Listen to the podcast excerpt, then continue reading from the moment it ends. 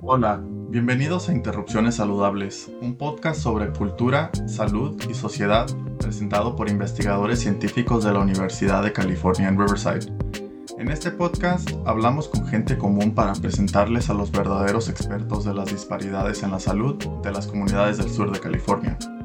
Acompáñenos cada mes para discutir los problemas locales mientras suceden y destacar a miembros de nuestras comunidades que buscan una mejor salud para ellos y sus comunidades. Gracias por acompañarnos y por recibir su dosis de interrupción saludable. Quédense con nosotros.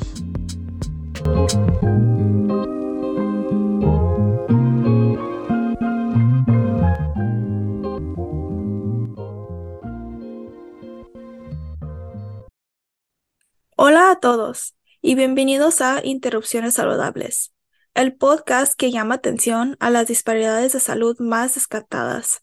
Este episodio cubrirá el impacto de los círculos de sanación, especialmente en la comunidad latina. Antes de continuar, haremos una pequeña aclaración. Reconocemos que dentro de este grupo existen identidades diferentes como latinos, latinas, latinex y latines. Sin embargo, para el propósito de este podcast, nos estaremos refiriendo al grupo colectivo como la comunidad latina. Así que prepárense para cubrir con nosotros este tema tan importante, porque estamos a punto de aprender información bastante valiosa. Tuvimos el gusto de entrevistar a Fátima Valdelomar, la fundadora y directora ejecutiva de la Iniciativa de Amor y Apoyo, o el Love and Nurture Initiative, por sus nombres en inglés.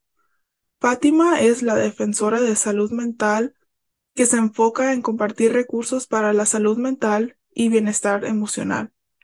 Su objetivo es que estos recursos impacten positivamente la vida de las personas en los condados de Riverside y San Bernardino. Hoy ella nos compartirá un poco sobre su nueva organización, la iniciativa de amor y apoyo, y cómo han utilizado los círculos de sanación como una opción integral para poder sanar y crecer. Los círculos de sanación toman un enfoque bastante en la fuerza para crear resiliencia y sanar el trauma. Para algunos un círculo de sanación puede ser una manera muy buena para encontrar apoyo durante situaciones difíciles, como lo son vivir con adicción, estar de luto por la muerte de un ser querido o vivir algún tipo de trauma en la vida. La idea del círculo es permitir los miembros eh, ser vulnerables, hablar sobre sus experiencias de vida y comenzar su camino hacia la sanación. Los círculos pueden tomar una variedad de formas, pero generalmente los participantes se sientan en forma de un círculo y platican sobre un tema o un problema específico. las reglas son simples. Encontrar ideas con las que todos en el grupo están de acuerdo y con las que todos pueden comprometerse. Compartir solo cuando tiene la pieza de hablar, escuchar con compasión y mantener todas las historias que son compartidas con confidencialidad. Suena mucho como terapia en grupo, ¿no? ¿Qué los hace diferentes? Sí, bueno, más o menos. Estos círculos son menos formales. No involucra a los profesionales de la salud mental más comunes como psicólogos o terapeutas. Es más como un encuentro donde la sanación emocional viene naturalmente, de que todos comparten sus diferentes estrategias de afrontamiento. En los círculos que he participado más recientemente, las personas y sus conversaciones son bastante sanas y dan un apoyo directo a sus compañeros, reconociendo sus problemas y compartiendo con ellos sus mecanismos de afrontamiento personales, como tejer, salir a caminar o escribir en un diario personal. ¿Y las personas que participan realmente se abren emocionalmente durante las sesiones? Yo sé que para la comunidad latina la salud mental simplemente es algo de lo cual no hablamos. Tipo es algo común escuchar que la terapia es algo solamente para la gente loca. Y esto crea un ambiente negativo cuando se trata de expresar tus sentimientos. Sí, claro. Yo también he escuchado eso antes y bueno, es algo que no es verdad. Lo bueno de estos círculos es que los participantes están rodeados por otras personas que forman parte de la misma comunidad y que comparten sus traumas similares. También no se les juzga y las personas que facilitan estas discusiones les valida sus sentimientos todo el tiempo, dándoles un espacio seguro donde pueden compartir. Como una mujer latina de primera generación, me alegró de corazón escuchar sobre las experiencias de los demás, porque fueron bastante similares a las mías. Por primera vez sentí que no estaba sola y que me podría relacionar con alguien más. Wow, qué padre. Bueno, yo creo que nosotros, nuestros oyentes deben estar emocionados por escuchar más sobre el tema. Así que sin más preámbulo, empecemos con nuestra entrevista. Hola a todos, yo soy Stephanie Sandoval y soy la educadora de salud del Centro para Comunidades Saludables de la UCR. Seré su anfitriona para este episodio y hoy estamos acompañados por Fátima Valdelomar. Hola a todos, yo soy Fátima. Hola, yo soy Selina Hernández y soy la especialista en relaciones comunitarias del Centro para Comunidades Saludables en la UCR. Me da mucho gusto que estés aquí con nosotros hoy y estamos emocionadas porque compartas con nuestros oyentes sobre todos los círculos de sanación y sobre tu excelente organización. ¿Podrías empezar contándonos un poco sobre ti y sobre la iniciativa de amor y apoyo? Sí, claro. Gracias por la oportunidad. Bueno, soy madre de tres hijos, estoy felizmente casada, soy una inmigrante de primera generación de Bolivia y recientemente conseguí mi maestría en el trabajo social y actualmente estoy en el proceso de conseguir mi licencia de trabajo social clínico. Además de ser madre y esposa, soy la fundadora y directora de la iniciativa de Amor y Apoyo. Nuestra misión es fomentar la compasión y sanación por medio del amor hacia individuos y comunidades y mediante conexiones significativas, apoyo y empoderamiento. La iniciativa de amor y apoyo opera por medio de tres programas diferentes. El primer programa que tenemos es Educación de Fortaleza para Niños y Adultos Jóvenes. Este programa se lanzará en el 2024 y después tendremos el programa de Cuidado y Empoderamiento Comunitario, el cual estará listo para comenzar el 17 de diciembre. Este programa se enfocará en eventos comunitarios y en apoyar a la comunidad. Luego tenemos el programa Sanando con el Amor, el cual se centra en los círculos de sanación. Hemos empezado a facilitar algunos círculos este año, sin embargo, el programa no se lanzará hasta el 24 de abril. Este programa, el cual es nuestro enfoque principal, se enfoca principalmente en las razones detrás de los círculos de sanación. Cada programa está diseñado para promover el amor y los espacios seguros para personas y la comunidad teniendo un enfoque en la salud mental y el empoderamiento. Intentamos crear un impacto positivo y un cambio de perspectivas. La iniciativa de amor y apoyo empodera a individuos, familias, comunidades, otras iniciativas y proyectos. Nuestro compromiso es fomentar el amor, la compasión y la sanación para los individuos y las comunidades.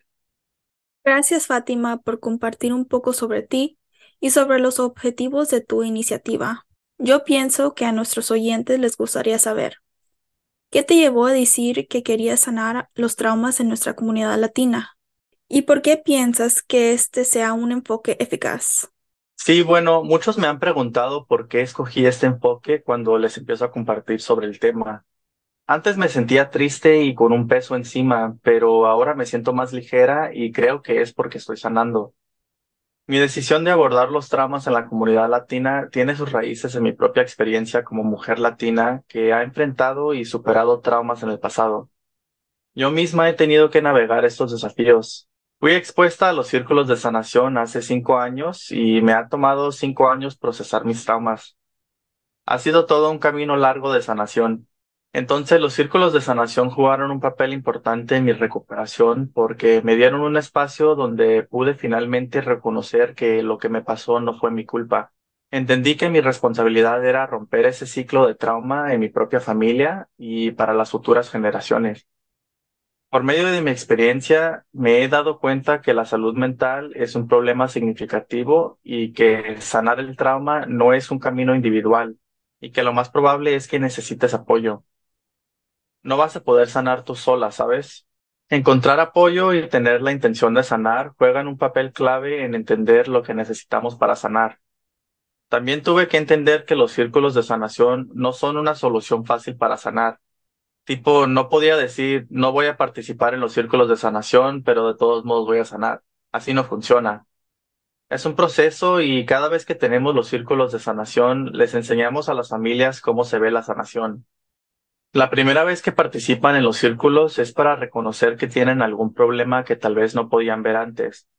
Y hay tantos individuos, familias y comunidades batallando con condiciones mentales y problemas de salud mental. Reconozco que hay barreras que impiden que las personas busquen ayuda. Estas barreras incluyen el hecho de que en nuestras comunidades el tema siga siendo un tabú. En la comunidad latina y varias otras comunidades minoritarias, las personas frecuentemente dicen, oh, eso, de eso no se habla o eso no existe. También hay una falta de apoyo familiar sentimientos de culpa o vergüenza hacia el tema y la mayoría de las veces hay recursos y educación limitada sobre el tema. Este enfoque se lleva a cabo tomando en cuenta varios factores, como una mujer latina que se ha beneficiado de los círculos de sanación. Me siento apasionada por poder crear un espacio donde las personas puedan abrirse y compartir. También siento que mi cultura boliviana me ha enseñado que la relación con la madre naturaleza es importante para poder sanar. Yo siempre abogo por un estilo de vida que esté armonizado con la comunidad y con la naturaleza. Esto es bueno porque promueve el estar saludable y te lleva a una tranquilidad mental. El tercer enfoque que uso para sanar tiene que ver con juntar la salud mental y las prácticas restaurativas. Conocí sobre las prácticas restaurativas mientras trabajaba como mentor. Cuando aprendí sobre el tema me di cuenta que no solo servían para restaurar relaciones, sino para sanar a las personas también. También fui expuesta a los círculos de plática de grupos nativos americanos e indígenas y pensé, creo que es importante que la comunidad sea expuesta a esto. Y en los círculos de sanación no hay expertos, todos en el círculo son iguales todos tenemos las mismas oportunidades de compartir y las mismas oportunidades de proveer intervenciones. Así que para mí, el círculo de sanación es algo que he usado como una práctica restaurativa. Los círculos de plática de los grupos indígenas y su enfoque basado en la terapia y en evidencia son lo mejor cuando se trata de educar a la comunidad y enseñarle lo que está a su alcance. Ah, muchas gracias por compartir toda esa información con nosotros y por entrar en detalles sobre el tema. ¿Podrías describir alguno de los desafíos que has enfrentado al promover esto y hacer que las personas participen en estos círculos de sanación? Los desafíos, bueno, sí, facilitar los círculos también tiene sus problemas. Son varias cosas como tratar de responder a las ideas equivocadas que tiene la gente sobre el tema, el entendimiento de la comunidad y también las barreras financieras. Por ejemplo, los espacios que usamos para facilitar los círculos no son gratis. Es difícil encontrar un lugar económico donde nos podamos juntar para llevar a cabo los círculos. Otro de los problemas que enfrentamos es haciendo que la comunidad entienda sobre el tema. Hay varias ideas erróneas sobre lo que es un círculo de sanación que pueden ser un obstáculo. Por ejemplo, muchas personas asocian los círculos de sanación con la brujería, lo que les lleva a tener una connotación negativa. Entonces tenemos que explicarles bien que el propósito y el beneficio del círculo de sanación son esenciales. Estas ideas erróneas previenen que la comunidad forme parte de los círculos. Puede que alguna persona quiera participar, sin embargo, algún miembro de su familia puede ser religioso o puede pensar que estas ideas sean verdad. Entonces ellos evitan que sus familias participen. También existen las limitaciones financieras. Aunque siempre estemos intentando buscar patrocinadores o subsidios, no cobramos por participar en los círculos de sanación. Nos gusta proveerles algo de incentivo a los participantes y algo que se puedan llevar con ellos. A veces les damos algo ligero de comer en las sesiones, pero no tenemos otras cosas que proveen otras organizaciones, como por ejemplo pagarles la transportación para que vengan.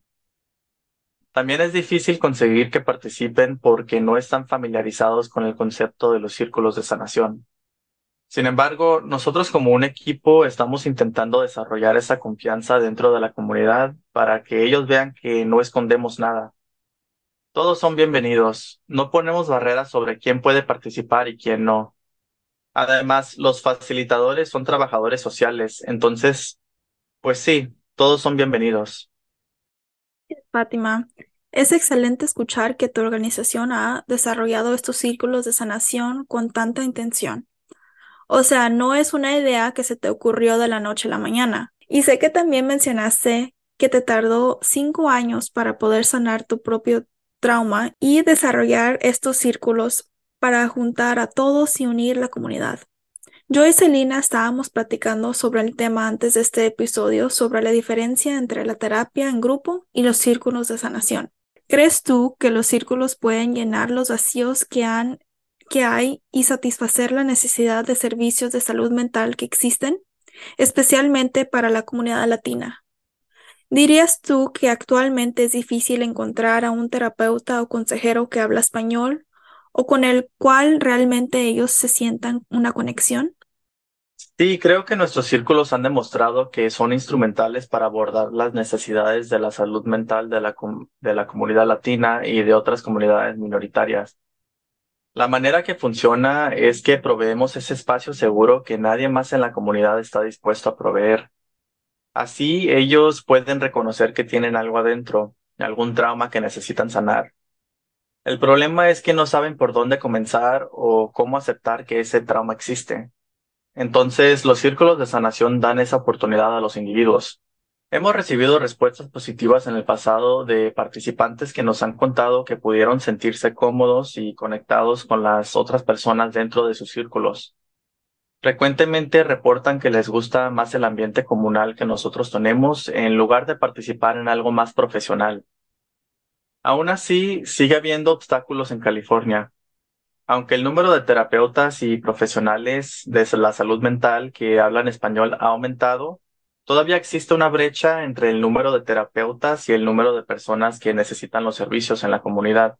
Y como mujer latina, sé que en la comunidad latina generalmente no se le presta mucha atención a la salud mental.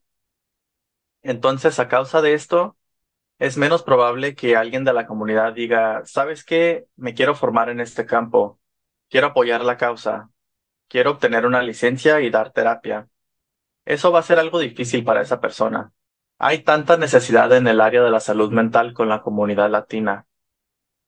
Y bueno, claramente uno de los problemas es la falta de terapeutas que hablen español. La segunda barrera que veo es que en la comunidad latina muchas personas no tienen seguro médico, entonces no tienen acceso a la ayuda. Lo tercero es que hay una falta de recursos de comunicación. Puede que la persona tenga seguro médico y sí lo pueden utilizar, pero muchas veces no saben a dónde acudir para ser referidos a la ayuda ni cómo identificar terapias donde se hable español que les vayan a ayudar. Y la barrera del idioma realmente es una de las barreras principales para poder buscar y obtener ayuda. Y bueno, si la pregunta es ¿cómo los círculos de sanación están llenando esa brecha? La respuesta sería que lo hacen porque son gratis. Siempre intentamos hacerlos lo más accesibles para que podamos encontrar a aquellos que lo necesitan. Nosotros cubrimos ese problema porque les proveemos ese espacio alternativo donde pueden venir y participar. Hasta hay familias enteras que lo hacen. La primera meta del círculo de sanación es mostrarles que no son las únicas personas que están lidiando con traumas, que hay otros individuos que comparten la misma experiencia. Así que hablamos entre todos y vemos si les podemos encontrar una solución, y cuando tenemos a alguien que necesita de una ayuda más profesional, lo referimos a alguien que pueda ayudarle. Ahora, teniendo experiencia tú misma en la práctica y también en facilitar alguno de estos círculos, ¿cuáles dirías que son algunos de los temas que más son pedidos por parte de los participantes? Los temas para los círculos que nos piden los participantes abarcan varios intereses, preocupaciones y necesidades que tienen. En sesiones pasadas hemos tratado temas como el dolor y el camino hacia la sanación después de la pérdida de alguien a causa de la pandemia de COVID-19. También hemos hecho otros sobre empoderamiento de las mujeres y su cuidado personal, así como navegar diferentes roles que jugamos como mujeres. Como mujer puede ser tantas cosas, ¿sabes? Puede ser una madre, una hermana, una hija, y a veces tenemos tantas responsabilidades que se nos olvida que necesitamos tiempo para cuidar de nosotras mismas. También hablamos sobre cómo podemos apoyarnos unas a otras. También hay otros temas que estamos explorando y en veces nos llegan solicitudes tipo mensajes por Instagram donde nos preguntan que cuándo cubriremos tal tema. Uno de los temas que me gustaría tocar pronto es sobre cómo crear conexión con los demás y superar los sentimientos de soledad. Después de COVID, muchas familias fueron separadas, ¿sabes? Ahora todo el mundo prefiere trabajar de casa y tenemos hasta miedo de ir a comprar un café. Entonces perdimos mucha comunicación y hasta amistades. Así que restablecer esos lazos, especialmente para los adultos mayores, puede ser un desafío. Y bueno, nos queremos enfocar en eso porque la gente lo está pidiendo. Otro tema es uno que también se enfoca en el trauma y es de aprender a perdonarse a sí mismo. A veces no conseguimos perdonar algo que ha ocurrido o que nosotros hicimos y queremos enseñar cómo perdonarnos a nosotros mismos para poder restablecer esa relación con alguien más. El próximo círculo que vamos a tener el 7 de enero es sobre cómo crear resiliencia cuando nos enfrentamos a dificultades y este círculo va a ser especialmente para las familias migrantes y va a ser en español. Queremos hablar sobre los problemas que enfrentan las familias en este momento, cómo se han superado y cuáles son los recursos que necesitan. Así que nos reunimos como una comunidad para identificar estas situaciones y les encontramos soluciones como una comunidad también. Y bueno, otro círculo que nos han pedido que tengamos también es uno dedicado a los proveedores de servicios sociales, o sea, a los trabajadores sociales, trabajadores comunitarios de la salud, maestros y activistas comunitarios. Nos gustaría cubrir temas como el trauma psicológico de segunda mano y el agotamiento emocional. Muchos de nosotros sufrimos de esto, pero pensamos que porque somos profesionales lo debemos aguantar y pues esto no es verdad. Necesitamos tratarlo. Básicamente queremos brindar servicios buenos y de buena calidad para nuestras familias. Muchísimas gracias, Fátima, por compartir toda esta información maravillosa. Yo personalmente, después de haber participado en alguno de tus círculos, puedo decir que fue una experiencia excelente.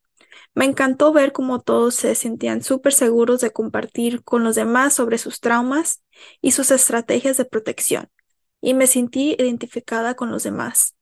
Honestamente fue una experiencia buenísima y estoy muy emocionada de atender el próximo, que va a ser el 7 de enero.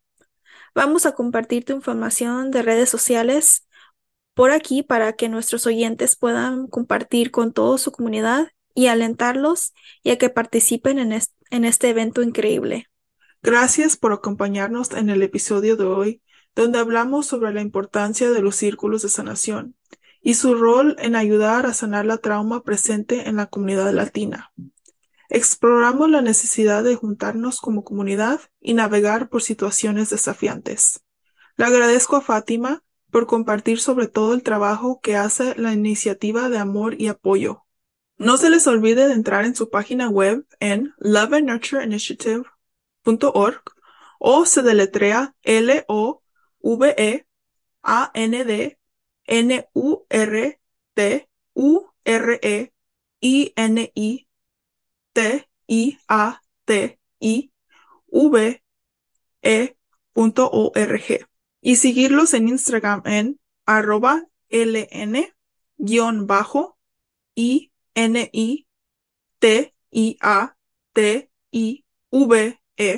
donde pueden aprender más sobre su iniciativa y las diferentes maneras en que pueden involucrarse. Gracias una vez más por acompañarnos y por recibir su dosis saludable de interrupción.